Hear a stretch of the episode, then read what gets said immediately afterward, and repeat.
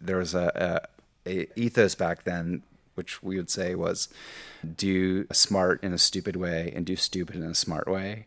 And so the editorial really reflected that as well too, in terms of just um, if you wanted to explain, you know, the Middle East crisis, you would do it through an unusual way, and then things that were probably a little above your head, we would obviously do in a very stupid way. we live in a world that's kind of crazy right now. Are you adding more to the system than taking from it? I wasn't willing to tell myself that I didn't believe in myself enough to make it work. Come to Austin, just do cool stuff. That's the cover charge.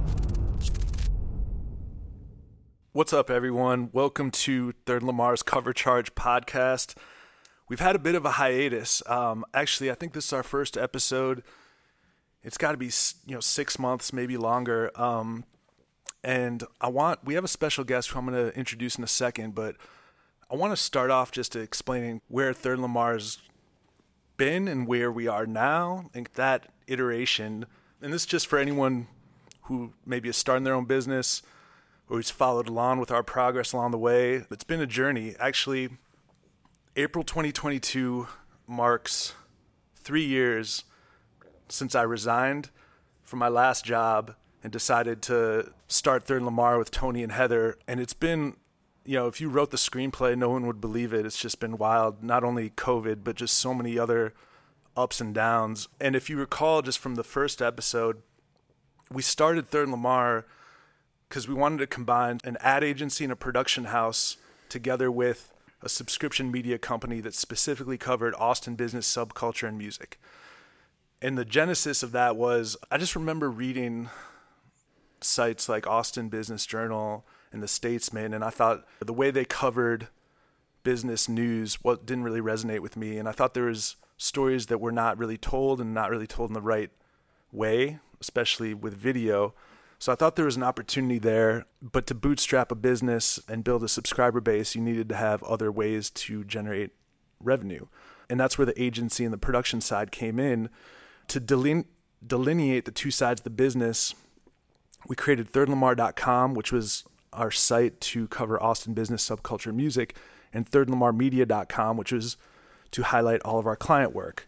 Well, we got punched in the face like everyone else when March 2020 hit, and and basically at that point going forward, we were in survival mode for the rest of 2020.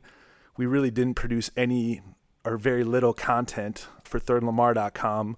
Didn't really give ourselves a chance to build a subscriber base all of our energy, effort, and focus went to building up our client base. 2021 was a great growth year, but what we realized was that there was tons of confusion between the content that we produced for ourselves on thirdlamar.com and the client work we did on thirdlamarmedia.com to the point where we'd even stop trying to explain the different sides of the business.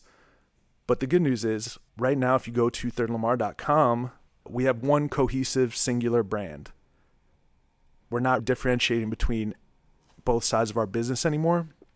And the person who helped us refresh our brand and combine everything into one singular Third Lamar brand is here. We have Matt Schoen joining us, creative director, design director, uh, former executive design director at Vice. Thanks for joining us. Thanks for having me, Nick. Matt, it's interesting how we met. Austin Monthly published a post on their Instagram about Third and Lamar.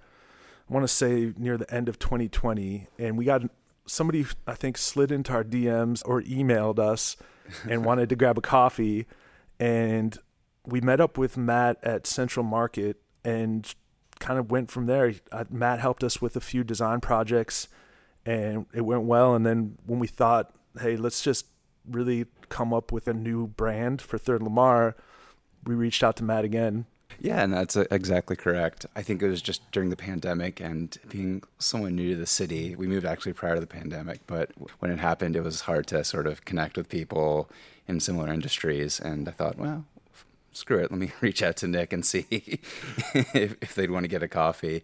And I wasn't necessarily fishing for work, but just wanted to, to connect with people in the industry here in Austin. And uh, you guys were kind enough to accept the invitation. If I recall correctly, you were on a road trip down to Austin right when COVID kind of hit and started shutting everything down in March of 2020. Is that correct? yeah, that's correct. We packed up, I want to say, like the first week of March, and we were driving down from New York City down to Austin. And then along the way, we just got more and more news about this virus that was spreading. Obviously, we knew about it in, in, you know, other parts of the world, but it started spreading in the United States. And then uh, as soon as we got to Texas, think we had a day out getting dinner and drinks, and then everything shut down. wow, amazing timing. When, why did you want to leave New York, by the way? And and was that something that you were in New York for? I think 13 years. Is that right? Uh, no, actually longer, almost 20 years. To put an exact number, I think it was like 18, but yeah, close to 20 years in New York. Okay. Um, I uh, I got there because of school. Uh, I uh, went to a small school in the East Village called Cooper Union, and I was fortunate enough to get a free ride there. So it'd be stupid for me to not take it. So when I was there, I um, saw this um, free sort of magazine that was at all the cool stores and record shops and skate shops um, called Vice, and it was free. I was really uh, blown away by just the really insane editorial that was in it, and uh, I was like, I'm gonna see if if they ever need any like internship help or whatever. So I, while I was still in school, I uh, I reached out and uh, I got an internship there. And uh, once I got there, I realized very quickly that uh, they uh, did not have any designers on staff. They were just doing most stuff through contractors, favors from friends, you know, very scrappy stuff back in the day before Vice was as huge as it was. And I just glommed onto it and started taking on more and more work while I was still in school and got hired while I was still in school and was, I guess, technically and officially their first designer on staff. And, um, as this is 2005, right? Yeah, yeah, 2005. Yeah, and uh, as things grew and expanded, um, uh, there was uh, I think 2006 there was a uh, I guess at the time a small video platform called YouTube that came out, and uh, uh, the the founders decided to start filming their articles. And I knew a little bit of like you know video graphics and things like that, so I said, oh, I could I could do that too. So you know, we at the time none of us knew what we were doing. You know, we were using you know pretty shitty digital cameras. You know, uh, probably. Um, uh, what was the Apple desktop publishing editing software? You know, things that were probably not the most ideal at the time. As that sort of escalated and grew, and we got more traction from that, um, um, it, it, it just became a, a, a, almost like a, challenge of volume. There was just so much coming in that I, I told uh, Shane and Suroosh at the time, I think we need to hire another designer. And that escalated, you know, a few months later. Like, I think we need another designer. There's a lot, a lot of, lot of things coming through. Um, and then uh, that just eventually snowballed into, oh, I, I, think we need to actually build a whole department. I think we need a whole, you know, system here for to handle all this. And so, kind of haphazardly and organically, you know, um, I built a whole team that you know executed and, and worked on you know pretty much everything the Vice made for a decade plus. And um, so in 2005, when you started as an intern, they were in New York, but they started in Montreal, right? That's correct. Yeah, they started out as a um, uh, a punk zine called Voice of Montreal at the time, um, and this is actually true. Suroosh, one of the founders, got on board with a, a work welfare program with the Voice of Montreal to publish it, and they just eventually took it over and they dropped the uh, I in Voice. I mean, not the I, the O in Voice, and uh, changed it to Vice, and um, just started making its own distinct sort of issue and publication at the time. Um, and uh, around the time of like the dot com bubble in the early 2000s, they got some investment and moved to New York to expand from Canada into the United States. You know, Canada obviously is a big country, but for a lot of Canadian businesses, you know, the United States is kind of the prize in terms of expansion. And um, the dot com bubble obviously blew. They regathered their things in Brooklyn and started publishing and doing online stuff in, in you know the early 2000s, 2002, and started getting more traction as they were doing more of the magazine, uh, and that's when I came aboard about three years later.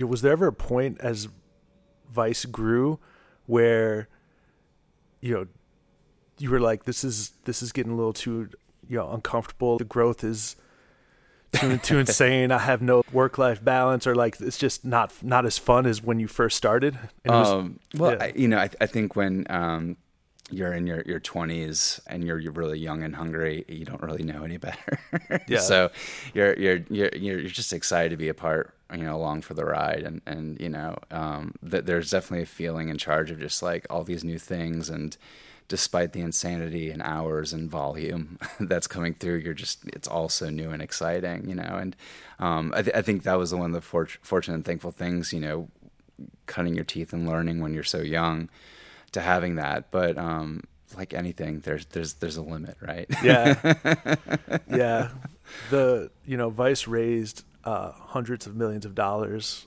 and you know from the likes of private equity, Disney, etc.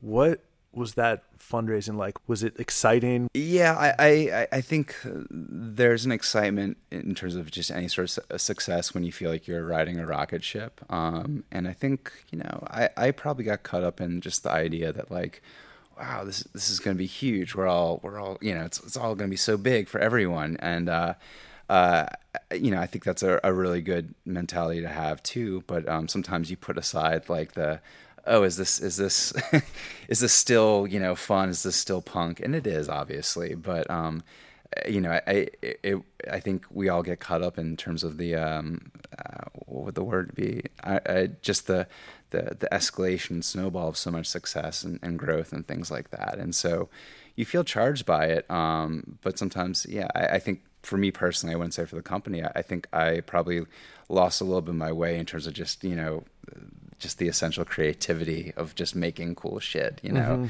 mm-hmm. um, when you're more caught up about you know um, KPIs and all those those boring acronyms that that come through with scale and growth, right? Yeah, um, yeah. What was the secret that Vice had figured out that other media companies in that time hadn't figured out that caused Vice to like really distinguish itself?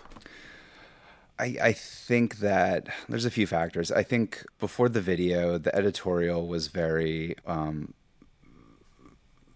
very out there, but also really strong. And there was a, a, a ethos back then, which we would say was do smart in a stupid way and do stupid in a smart way.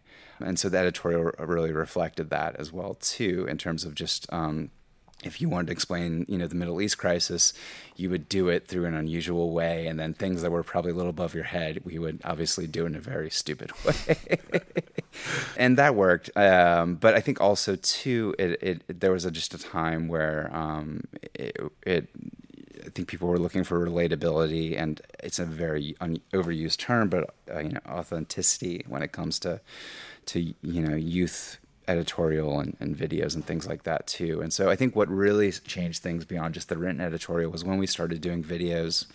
We um, we started getting into more news, um, you know, and and I think the, the smart and stupid way and stupid and smart way was still there, but there was obviously a lot more issues and, and things that, that we were growing more concerned about. Um, and the shift from a news platform became um, really what I think legitimized the company. And that was, you know, when people like Thomas Morton, Ryan Duffy, and a number of people that like, you know, Ryan was my roommate, you know, that like you, you wouldn't know these people. These were not like newscasters with a suit and tie, talking official with like the voice of God. These were relatable people that maybe didn't have a full handle on things, maybe didn't have like the best the best sort of enunciation or things that you would usually expect, but that worked because it felt more relatable.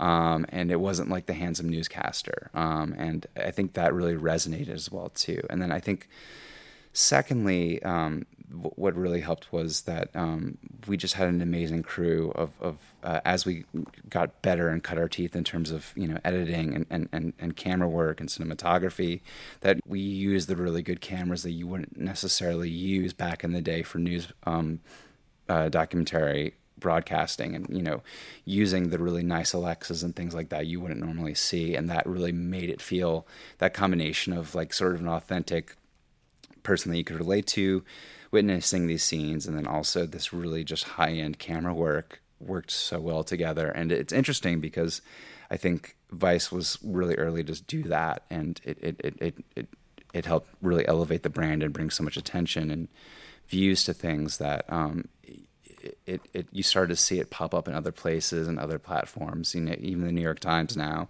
is doing amazing work, um, and you know I can see that DNA that Vice originally created and how that is is obviously spreading yeah. know, across media now. Was there like an us against the world mentality advice? Um, sorta. I mean, I, don't think that was that was ever the thought. You know, the the uh, you know, I don't think it was that was ever said. Um, but you know, I, I think we we just wanted to make things that we wanted to see and read and listen to, and um, if the world wasn't making that, that was kind of shitty, you know. So that that was like, you know, I, you know, you kind of wish that there was some sort of uh, in the early days some strategy and overarching mission statement, but it was just really about making you know stuff that we wanted to watch and and stuff that we we felt strongly and passionately about, and that really was about what it was. It, you know, I know it sounds kind of simplistic, but you know, it's just kind of when you know you have that sort of magical moment and you're with friends and you just feel like you're making cool shit. It's a good feeling. You know? Yeah. Yeah. Did you know, I get the sense from you telling the story that you kind of walked in and it was like a blank canvas in terms of the design, the creative, that you really could put your stamp on things. Is that accurate, or were the founders pretty prescriptive in terms of the look and feel that they really wanted? I don't know. I I I, I wouldn't say necessarily that that I, I brought my stamp into it. You know, I was still young and probably probably impressionable at the time, um, but um, I you know I, I, had good training with with with my background and everything, um, and and um, you know I, I foolishly thought back in the day that I wanted to be in, in magazines and publishing, but thankfully Vice didn't stick with that. Um, uh, so it, you know, I, I think like anything, it, it, you know, my expertise helped them, but also their point of view and what I felt so passionately about at the time was was was also really helpful for me too. You know, it it, it also helped build my worldview as well. And, and so I, I would I would not say that I, I I put my stamp or imprint on them, but I definitely knew how I could help and how I could make it better and uh, and hopefully make it you know feel resonant. yeah. So maybe some people listening to this don't know this, but Vice has a separate agency called Virtue. And it's actually not that uncommon for media companies to have an agency arm. You got involved with Virtue at some point.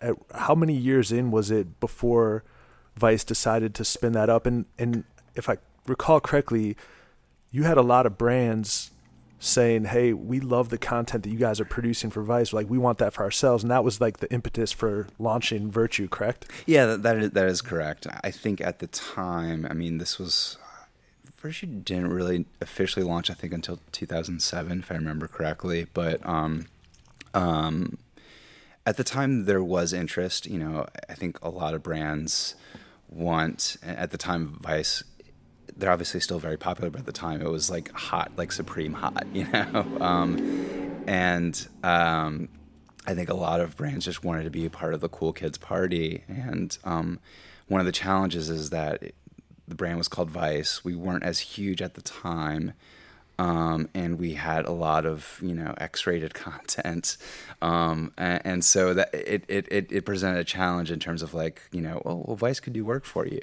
Now that's no longer an issue, obviously, but um, that's how Virtue became spun out of that. You know, sort of the opposing side, obviously Vice Virtue, and people like Spencer Baim and Thalia Mavros were really essential to, to building that. Um, and I I also helped in terms of that too, in terms of just um, in addition to obviously making the editorial content, not making the editorial, but helping design the editorial content, um, and then also doing the brand work as well too, because you know the reality is, um, if you don't have a, a subscription model um, for your publications, you rely on advertising or sponsorships, and that's where brand work really becomes necessary. And so, Virtue is really good in terms of um, um, providing services that don't necessarily uh, have Vice attached to it, but they're providing their expertise uh, to that.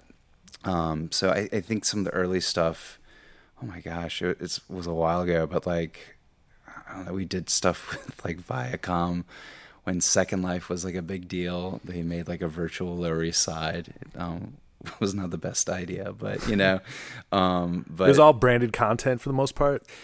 Uh, yeah, um, but you know, also in addition to brand content, there'd be commercials as well because we, you know, obviously had had done a lot in terms of video work at the time too. So it honestly it was anything and everything. It really varied, um, and and that's snowballed. And now Virtue is is really huge and, and international, and they're doing really great work now too. Yeah, you just alluded to something that like you know that's no longer an issue now. Like you know, Vice now versus when you were there, you know is different. Was there always pressure to like tame things down because that would help attract more advertisers, sponsors, etc. Or was that like something where the founder Shane what he was like putting his foot down like no, you know, we we want to stay true to our roots type thing. I, I think it's more of the latter because that's what the, where the magic of you know what you make and the, where the appeal comes from in terms of just trying to make sure that you know you stick to your guns in terms of what feels right. But you know, like anything with growth, and when more money comes gets involved, there, there there obviously are concessions that do need to be made. Not saying that that is holistically what Vice has done, but that's just the reality. You know, like you probably can't have nudity, uh, you know, uh, on your site if you know you're trying to you know Procter and Gamble spot yeah. sponsoring something. Yeah, yeah. So so there obviously are concessions that do need, need to be made. So it you know like anything, it's it's about finding that balance while not losing your soul. Yeah. yeah. Um, the cool thing I think from from my perspective that you got to be involved in is the brand lived in so many different places. The Vice brand did. From a de- design perspective, was that really exciting for you? What challenges did that present? Oh, it was it was really exciting. I mean, I, I, I remember working on the HBO show and, and feeling like you know, wow, this is really legitimate. so it, it, was a great experience. I mean, I, I think one one of the most rewarding experiences was when Vice.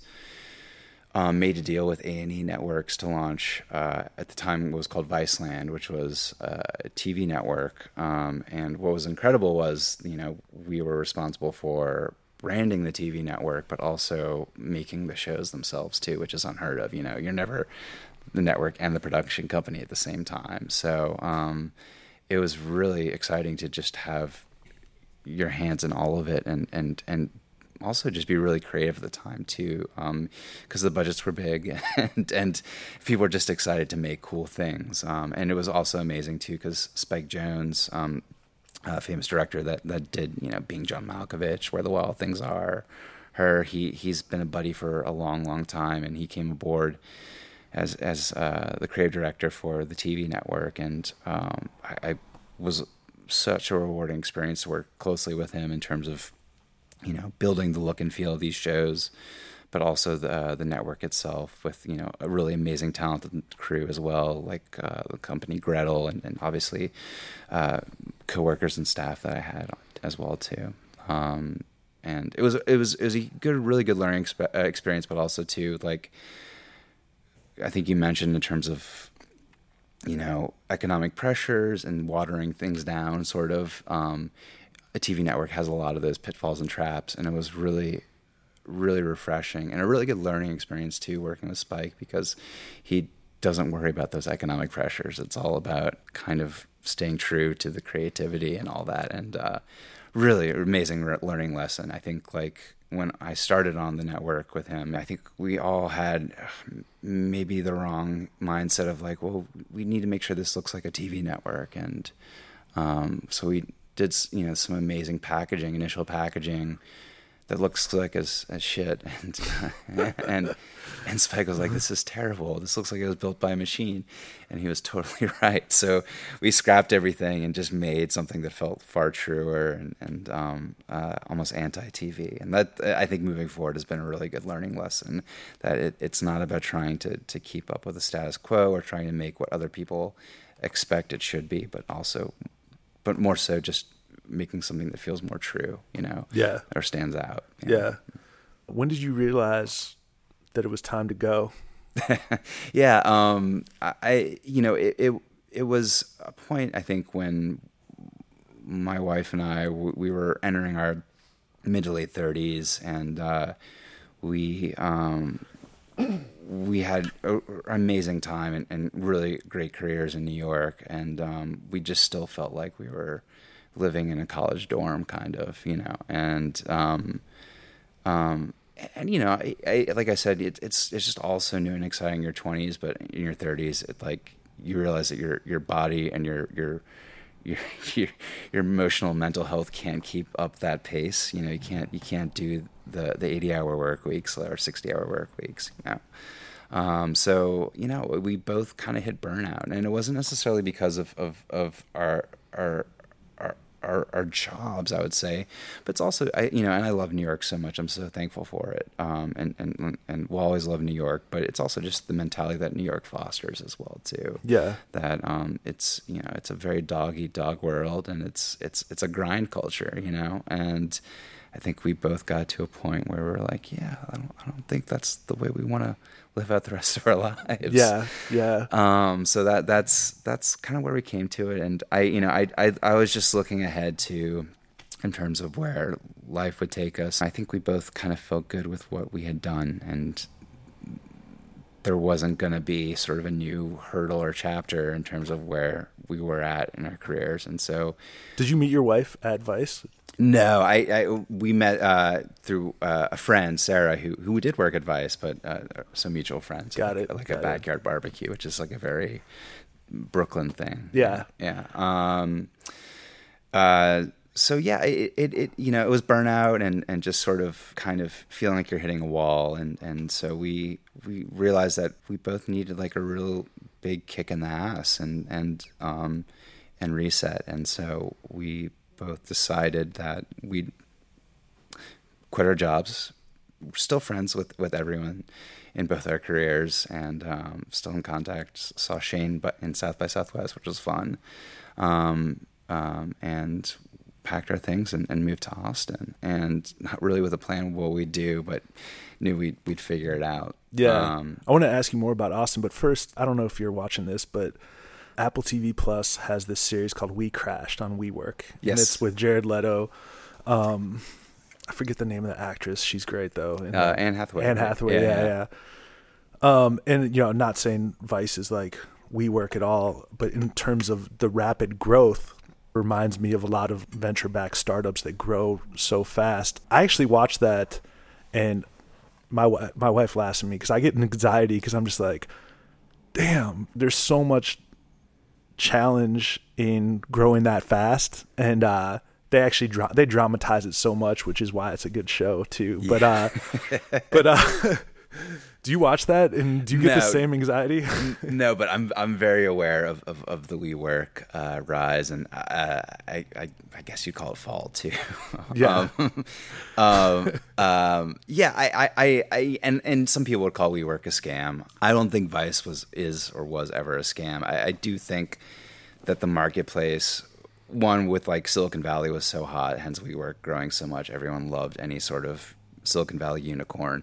And I think Vice was placed in, in that pantheon too. But also, I think at the time, there was a lot of, of just real big interest in, in terms of just digital content and media and thinking that, that, that legacy publishing was going to be in the dustbin. And so I think there was a lot of froth with the BuzzFeeds, Voxes, and, and, and all these other uh, publications, and Vice obviously as well too. I I think because of that, that that obviously charge that rapid growth because I think everyone thought the future would be digital media and Facebook and all this stuff too, and you know, um, video, you know, shift to video, yeah. pivot to video, all all these things, and, and and and some of that still is true, but I think the reality is is that you know the legacy publications, the subscriber based publications, um, they're not they're not old and creaky you know they can hire young people they can make video too and so they're obviously able to catch up too you know and also they have a legitimacy being around so long as well too. So um, they weren't going to be in the dustbin, um, and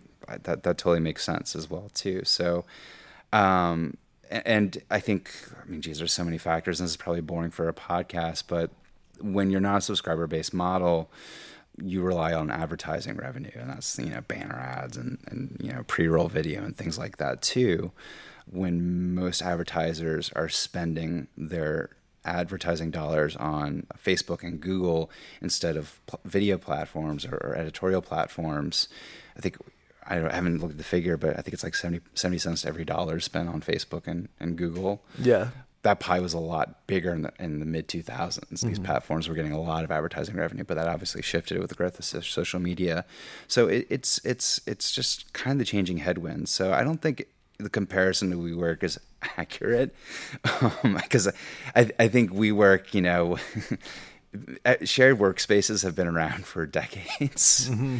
Um, they just had a cold brew machine and like you know some succulents. Um, so so um, so I you know I, I don't think that's ownable IP. Whereas I think like uh, Vice had definitely a much bigger magic and still does, obviously. Yeah, yeah, yeah. Okay, let's get to Austin. Has Austin lived up to your expectations? Honestly, like I said earlier, we, we, were just looking for a really good kick in the ass. So I, I was at a point where I was I was just open to anything that that would come. Um, and uh, uh, no disappointments. We've always loved Austin, um, and I know there's there's a big sort of contingent of people that don't want to, you know, California, they're Texas, mm-hmm. quote unquote, or. Uh, and and I, hopefully I'm not contributing to that, but I'm, I'm very well aware of, of, of, of, that sentiment. I, I think there's an ease, and I'm not a big believer in, in like the term work life balance, but just more so um, about just like just finding meaning in the day to day that you do. And I, I, think Austin really helps foster that. You don't wake up and, you know, hit the subway and, you know, your two hour long commute and, you know, it, it, doesn't feel as much of a, a rat race here, you know, I think. And the people are awesome as well. So, yeah. Yeah. My, my impression of Austin is um, compared to other places I've lived, Houston, LA, you know, when you meet new people here, the first question they ask isn't like, "What do you do?" Um, more true. often than not, that you know, that's later in the conversation, if at all, because people just don't give a shit as much, and uh, people don't have, you know, maybe it's different in other parts of town. Um, I live near 40th and Lamar, near cent- sort of north central Austin, but um, people don't have as much of an agenda I think here compared to other places I've lived. So true. I, you're absolutely right. You know, I think I still had. I didn't mean to interrupt you too, Nick, but I, I, I think when the the uh, big freeze that happened in 2021, I still had that sort of doggy dog New Yorker mindset, where I was like, man, everyone's going to be in it for their, themselves in terms of repairs and like supplies. It's it's going to be fucked, dude. and that was the exact opposite. Everyone was mm. just so friendly and helpful. Yep. and so it was it was just encouraging, man. And, yeah. and I, I think like, you know, shedding that cynicism and that sort of like sort of, you know, one ums one upsmanship and, you know, like you said, what do you do sort of thing. Yeah. I think that's been really, really good and, and just just more healthy as well too. Yeah. Yeah. I think you fit in well here. I mean, we barely knew each other, Grab coffee. I think we invited you out to one of our live streams like a month later and you actually you showed up um weren't flaky so you know I feel like of, that's a common pandemic thing too. I, um, we're all guilty of it. I'm guilty of it for sure. It's like, yeah, let's get a drink soon, and then like obviously yeah. months later, nothing happens. um, well, let's talk about you know working together you know, our brand was sort of disconnected, convoluted, kind of a lot of different things. There's problems all over the place. We came to you and we said, "Hey, you know, we have this problem. Can you help us solve it? We want like one cohesive brand that like clearly explains like who we are and what we do." Just first impressions when you looked at the problem, what did you think? And then also talk about your like creative process cuz when you came to Austin, you didn't have a full-time job. You kind of made the, your mind up that you're going to freelance and take on different creative work. Mm-hmm. What's that process like when a company, a brand approaches you and needs a brand refresh or a total rebrand? Yeah, I, I you know, and I, I feel so blessed and fortunate too that, that people like you, Nick, and, and, and Third Lamar, and, and just friends and colleagues have, have honestly been constantly hitting me up for for things, and and so it's been great to see just as a freelancer, just how much like you can do, um, and and good work as well too. Good good work you can do. Um, and uh, when you guys contacted me, um, um, you know, I, I I think for a lot of of consumers, it was challenging to understand that like there's obviously the production arm and the editorial arm, and they're divorced, right? Um, and uh, and I think you know it, it's hard as well too because it seemed you know after talking to you guys that that a lot of the revenue and ways to keep the lights on were obviously through the sort of production work that you guys do. Um, and so it, it it seemed, and you said this, that it made sense just to have it all in one place, right? And you guys had already built a brand. I didn't want to fuck with that too much for you guys, but just figure out a way to better streamline it, you know. Um, and so I think we, we had kept in touch, and it got to a point where you guys had decided to pull the trigger in, in terms of just bring it all into one place, which I thought was a smart move, um, because also it gave you guys the flexibility, you know, you know, down the line if you guys need to focus on one area, that wouldn't be an issue. You could pull the levers on either. So we talked, and you know, I I, I think I talked about my typical process when working with with brands and clients when it comes to like um, rebranding or branding. Um, and I don't, I wouldn't say what we did was necessarily a rebrand, but just a way to just sort of put it all together and make it make sense. You know, Yeah. give you guys a system, right? Because Yeah. you guys already, so you know, sort of had a brand as well too. the first part of the process I remember is you know you wanted some creative references, sources of inspiration to get a sense of us, and I. I remember like sending you songs that I listened to. I sent you some Future Island songs, maybe some M83, and I was like, I have no idea this can be helpful. You were like, No, this actually really helps. Like, explain why that stuff that seems so far outside of what our brand is is actually helpful to you. Yeah, well, let, let me back up, I guess, because like I'm I'm a big um, believer with really any project, if if if you can, um, is is research. You know, just like I think so so many people are focused on execution, execution, execution, and I feel like a lot of the work is really just about research and and looking at stuff and just sort of like figuring out what this universe is for you know a company um, or a brand or publication, you name it. Um, and you know what what I usually require if, I, if I'm going to take on a project with someone when it comes especially to branding is research you know and I um you know I'll spend you know a couple weeks on it usually where I might do things where you know I, I'll, I'll look at the landscape of other brands that might be similar to, to your brand or or um, competitors or things like that, and then sort of figure out what make differentiates your brand from other brands, but also too, um, I'm kind of really big on sort of the intangible and ineffable parts of branding, which get really vibey and kind of hippie as well too, I guess, where it's like, what what movies do you like? What what music do you like? What what do you think is like if what would your brand be if it was a person or or things like that? And I, I think that's really helpful in terms of understanding one where the client's coming from because obviously they're the most important thing but also just like where you can take those inspirations and sort of move it further too as well and so i think like you know aspects of like you know future islands and m83 and, and things like that is like I, I think one of the things that I, I, I got from you guys is that you wanted something that was bold and strong in terms of your presence, right? And obviously that's a very vague term, but it, it, it kind of became clear to me that that would translate to things like sans serif fonts, probably really thick type, things that might seem obvious for a designer, but not necessarily for the average person. Um, so that, that, that really helps, you know, when, when, when I get those contexts. I think you guys would not probably be using pastels and thin serif typography and yeah. things like that, you know, that, that gives some good context. You said something during the process that um, stuck with me a lot. it was an example of choosing ice cream.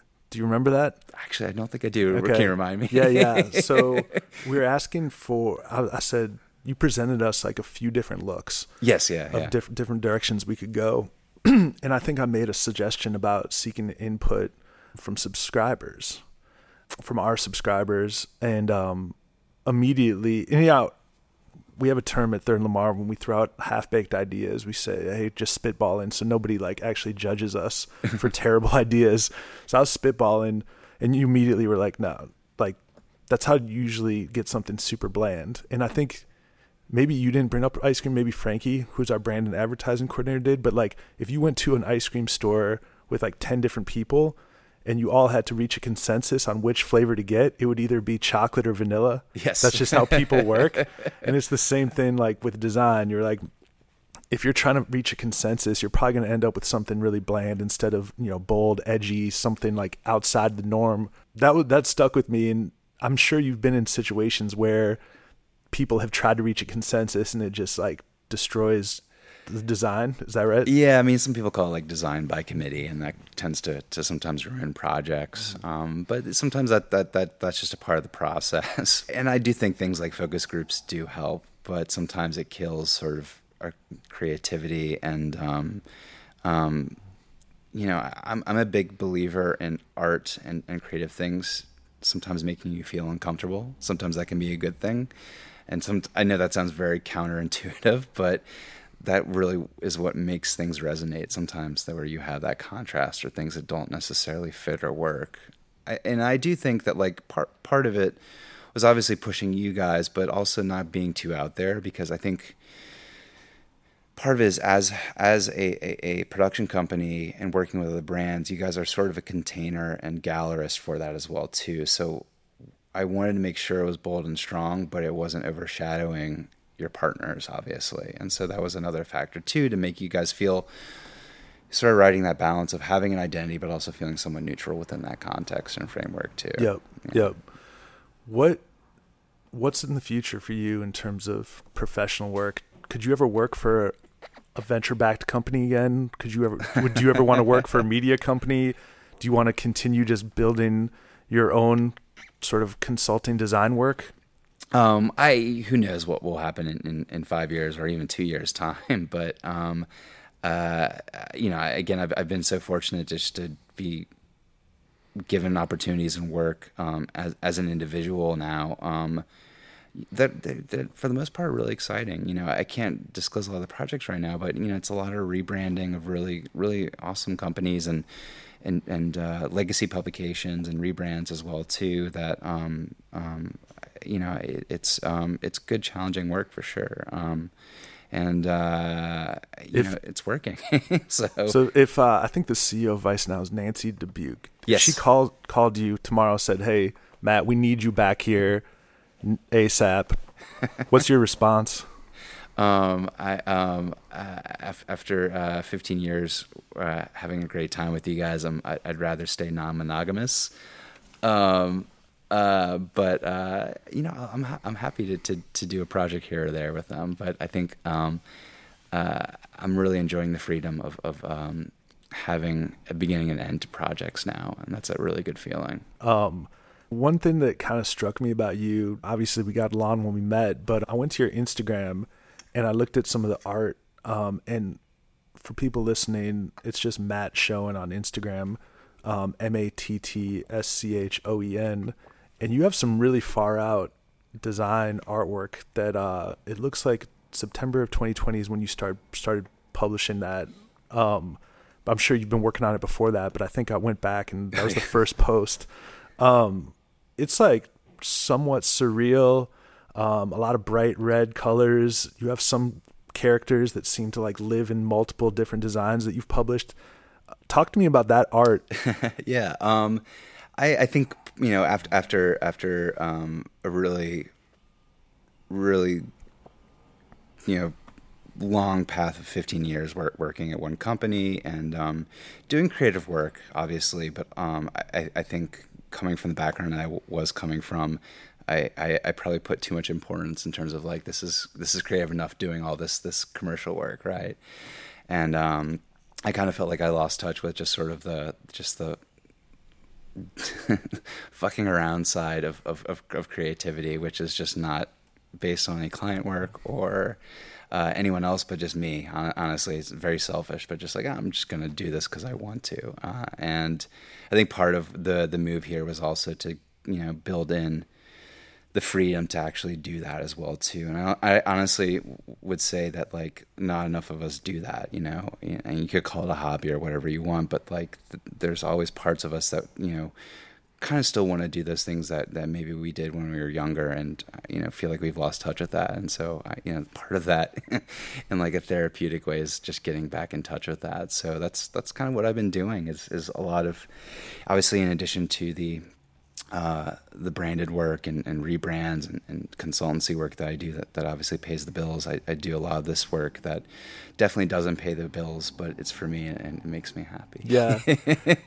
Are you the type of person that when whenever inspiration strikes, that's when you get after it, or you carve out time like every week, Saturday from like nine to noon, you're gonna sit down and do something? I'm still figuring that out. I, I would say um, I've definitely turned down clients and projects to to do that sort of dicking around process of art. But um, uh, you know, I, I, think it's it's a work in progress in terms of where, where that sort of I, I, hate to call it time management, but where that time management goes. Um, but I think it's important uh, not to not to lose touch with that and, and continue doing it. You know um, and there's not really a goal to you know for it to go somewhere big or be somewhere big, but just to do it because it's it feels good. yeah. Can someone buy prints from you if they like any of your stuff? Um, at the moment, no, but uh, soon enough, we'll, I'll figure something out for that. soon enough. Okay. Um, I, I, think actually I might uh, with a buddy Chad Ray might be might be uh, having a show in Lockhart sometime in June, so we'll see about that. But um, but yeah, no, it's it's been fun because part of it too is just beyond the personal work. It, it gives me an opportunity to explore things that maybe I didn't have so much of an opportunity before. Um, like making fonts, you know, just things that like, ah, I've never done this. Let me try this out. Um, and I've gotten good at um, figuring out augmented reality as well as a result of that. And and it's it's there's no client or commercial impetus behind it, but just doing things to figure it out and to see what comes out of that as well too. Yeah. So that's kind of fun as well. Yeah. And that's actually it's interesting because you know it, it's it's obviously it's informed by my training, but some of it's just for experimentation. But it's helped. You know, I've I've been um, doing a lot recently. Uh, uh, and I still don't know what exactly it is, but I have been doing a lot of NFT work for brands and people. But it's been helpful with the work I'm doing, how that translates as well too. Um, and so, you know, I I've been working on animating these artworks that work in an augmented reality fashion.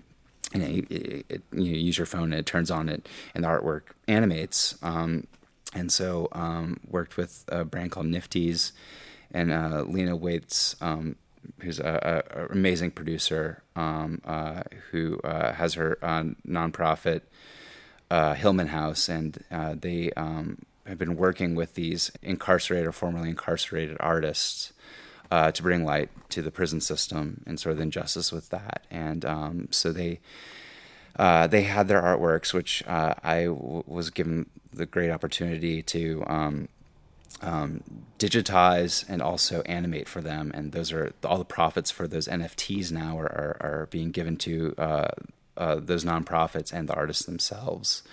I don't think I would have been able to do that without actually doing the weird art, yeah, personal art, you know, because like I don't think I would have had the wherewithal to be like, oh, how would this actually function now? And so it's interesting to see the the stuff that I was doing just for myself is starting to mm. bleed into more commercial aspects as well. Yeah, I'm grateful for. Yeah, I think like a lot of people, creatives, want to carve out more time for just free thought but you know maybe in their day-to-day work lives they're so stuck in like de- meeting deadlines deliverables those things like for people listening to that who struggle with that do you have any advice um yeah i would s- say to someone that is struggling with that and actually I've had conversations with like former employees colleagues and things like that it's just like what do you ultimately want to do man you know like what like if this is what you want to do, then then then stick with that. But if that's not, then think about that. You know, like and then if that is what we ultimately do want to do, then try to work towards that. You know, and so if that if this job is making you miserable and the hours are insane, start carving out time for the thing you want to work towards. Or if it, you really think you'd be happier taking a risk on this other thing, take the risk to quit your job. yep.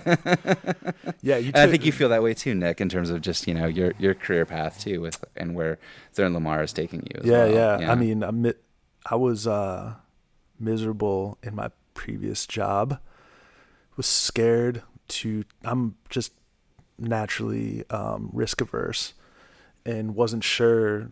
You know, there's so much uncertainty with starting your own business. Um, and little did I know, COVID was about to hit. You know, we signed the legal paperwork for Third Lamar in December of 2019, and uh, you know, three months later, COVID hit. But um, you know, we reached that point of no return pretty quickly. Tony, Heather, and I looking at each other like we got to make this work, and um, for some reason, it was less stressful than if I had been working at that previous company I was at because I could see how much money was in our bank account. Like I could, you know, I was there's no chance I was gonna get blindsided and like somebody's gonna be like, "Oh, today you're fired. We're doing layoffs." Um, you know, so I, in some weird way, I felt like I had more control having my own business going through COVID than if I were working for someone else. But um, it was, you know, it's been learned so much about myself. It's been an amazing experience. Um, and I think I was going to ask you this question, but I'll start off. You know, even my wife's noticed a, big difference in me since since starting this versus when I was uh, working at my past job and even previous jobs. And have you noticed that? Has your wife been like, since we moved to Austin, you started doing this? Like it's a whole new, you know, Matt Schoen. I, actually, I, I should have done this earlier. Um, I, the last name is pronounced Shane. Don't ask me why. oh, I screwed that. it's no, it's it's all good. Honestly, I don't correct people because it's just too complicated to explain. And Everyone mispronounces things in Louisiana, so Okay. that's part of it as well too. um, it's all good.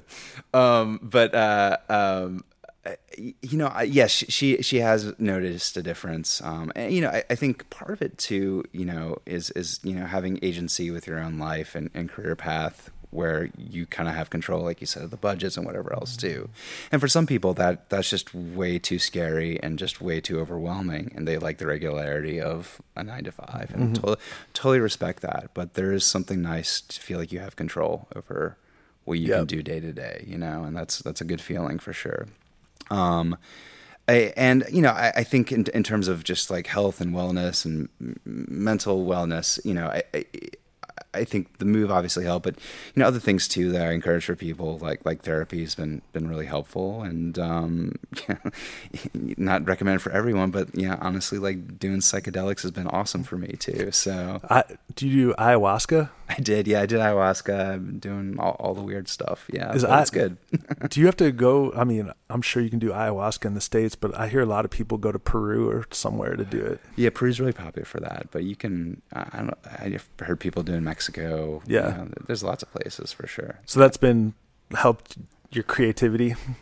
It, what it has, it has. I think also just it, it just helps sort of give clarity. Um, and again, I wouldn't say it's for everyone, um, but for me at least, it, it was helpful just to sort of um, um, work work through um, my own shit. yeah, yeah, yeah.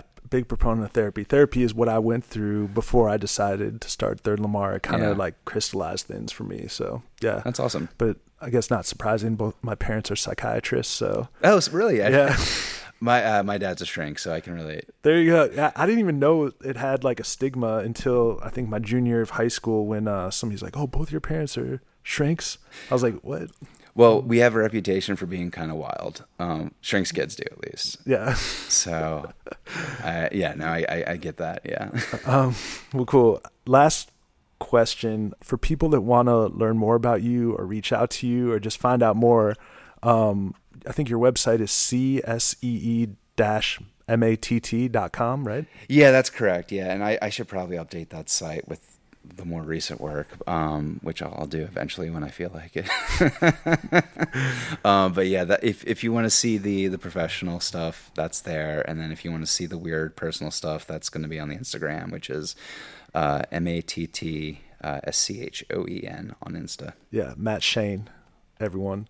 Uh, Matt, it's uh, great for you to join us. We'll do another one in like a year or so and catch up on where things are. Sounds awesome. Well, thanks for having me, Nick. We live in a world that's kind of crazy right now. Are you adding more to the system than taking from it?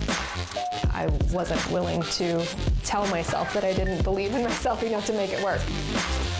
Come to Austin, just do cool stuff. That's the cover charge.